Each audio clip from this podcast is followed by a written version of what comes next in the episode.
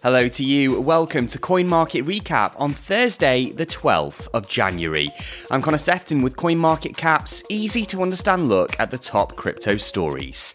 Today, FTX's new management reveals how much money has been recovered since the exchange went into bankruptcy. A judge rules whether the identity of the doomed exchange's users will be kept secret. Plus, FTX Arena is going to get a new name after a $135 million deal is officially cancelled. Also coming up, El Salvador passes a law that will allow Bitcoin-backed bonds to hit the market. Give our show a follow on Apple Podcasts, Spotify and Google Podcasts. And you can get in touch with me on Twitter as well. I'm at Connor Sefton. Coin Market Recap. Well, Bitcoin's enjoying a miniature rally to start the year. The world's biggest cryptocurrency cracked $18,000 in the early hours of Thursday, hitting levels not seen in a month. Bitcoin's notched up gains for 9 consecutive days and is up 9% since January began. All of this comes amid hopes that inflation is starting to subside, meaning interest rate rises will slow down. And there's a belief that maybe, just maybe, Bitcoin may be turning a corner after a year of carnage for the crypto industry. Ether's also looking strong today, breaking $1,400 after a 5% rise over the past 24 hours. And Avalanche is the top performer in CoinMarketCap's rankings of the top 100 altcoins after surging by a whopping 22%. Our top story now, and a glimmer of good news as FTX's new management untangles the mess left by Sam Bankman-Fried. $5 billion in cash and liquid cryptocurrencies has now been recovered, assets that could eventually be returned to FTX customers. The fact they're liquid is important as they will be easy to sell without tanking the market. A further treasure trove of tokens has been discovered, but many of these altcoins are illiquid. Unfortunately, it's still difficult to know how much money is missing after customer funds were commingled with sister trading firm Alameda Research. And this means there's still a real risk that FTX users may only receive a fraction of the money they had locked up in the exchange.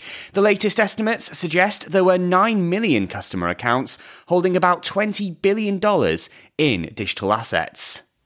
Meanwhile, a judge in the bankruptcy proceedings has ruled that the identities of FTX customers will remain secret for at least another 3 months. John Dorsey said he fears customers could be put at risk if their names and personal information were disclosed.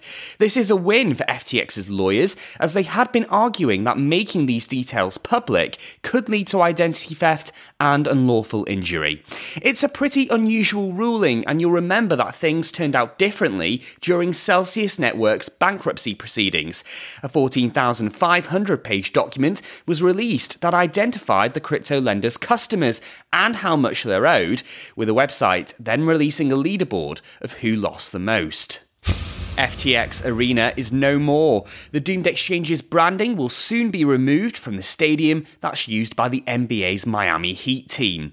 Sam Bankman-Fried had signed a 19-year, $135 million deal for naming rights, but officials in Miami have been battling to have it cancelled ever since the bankruptcy emerged. According to the AP News Agency, scrubbing FTX's name from the arena isn't going to be easy. There's FTX branding on the stadium's roof, on the clothes worn by security guards, and even on identity cards used by workers. Finally today, El Salvador has passed a new law that will allow the country to start releasing bonds backed by Bitcoin.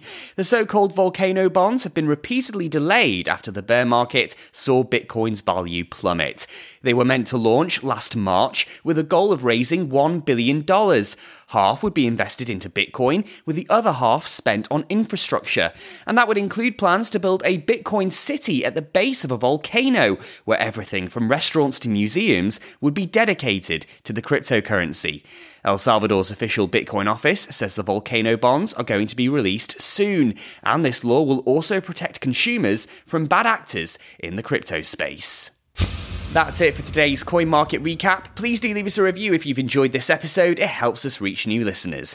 There's plenty more crypto news and features on our website over at CoinMarketCap.com/Alexandria. I'm Connor Sefton. Thanks so much for listening. We'll be back with more news tomorrow. Bye-bye for now.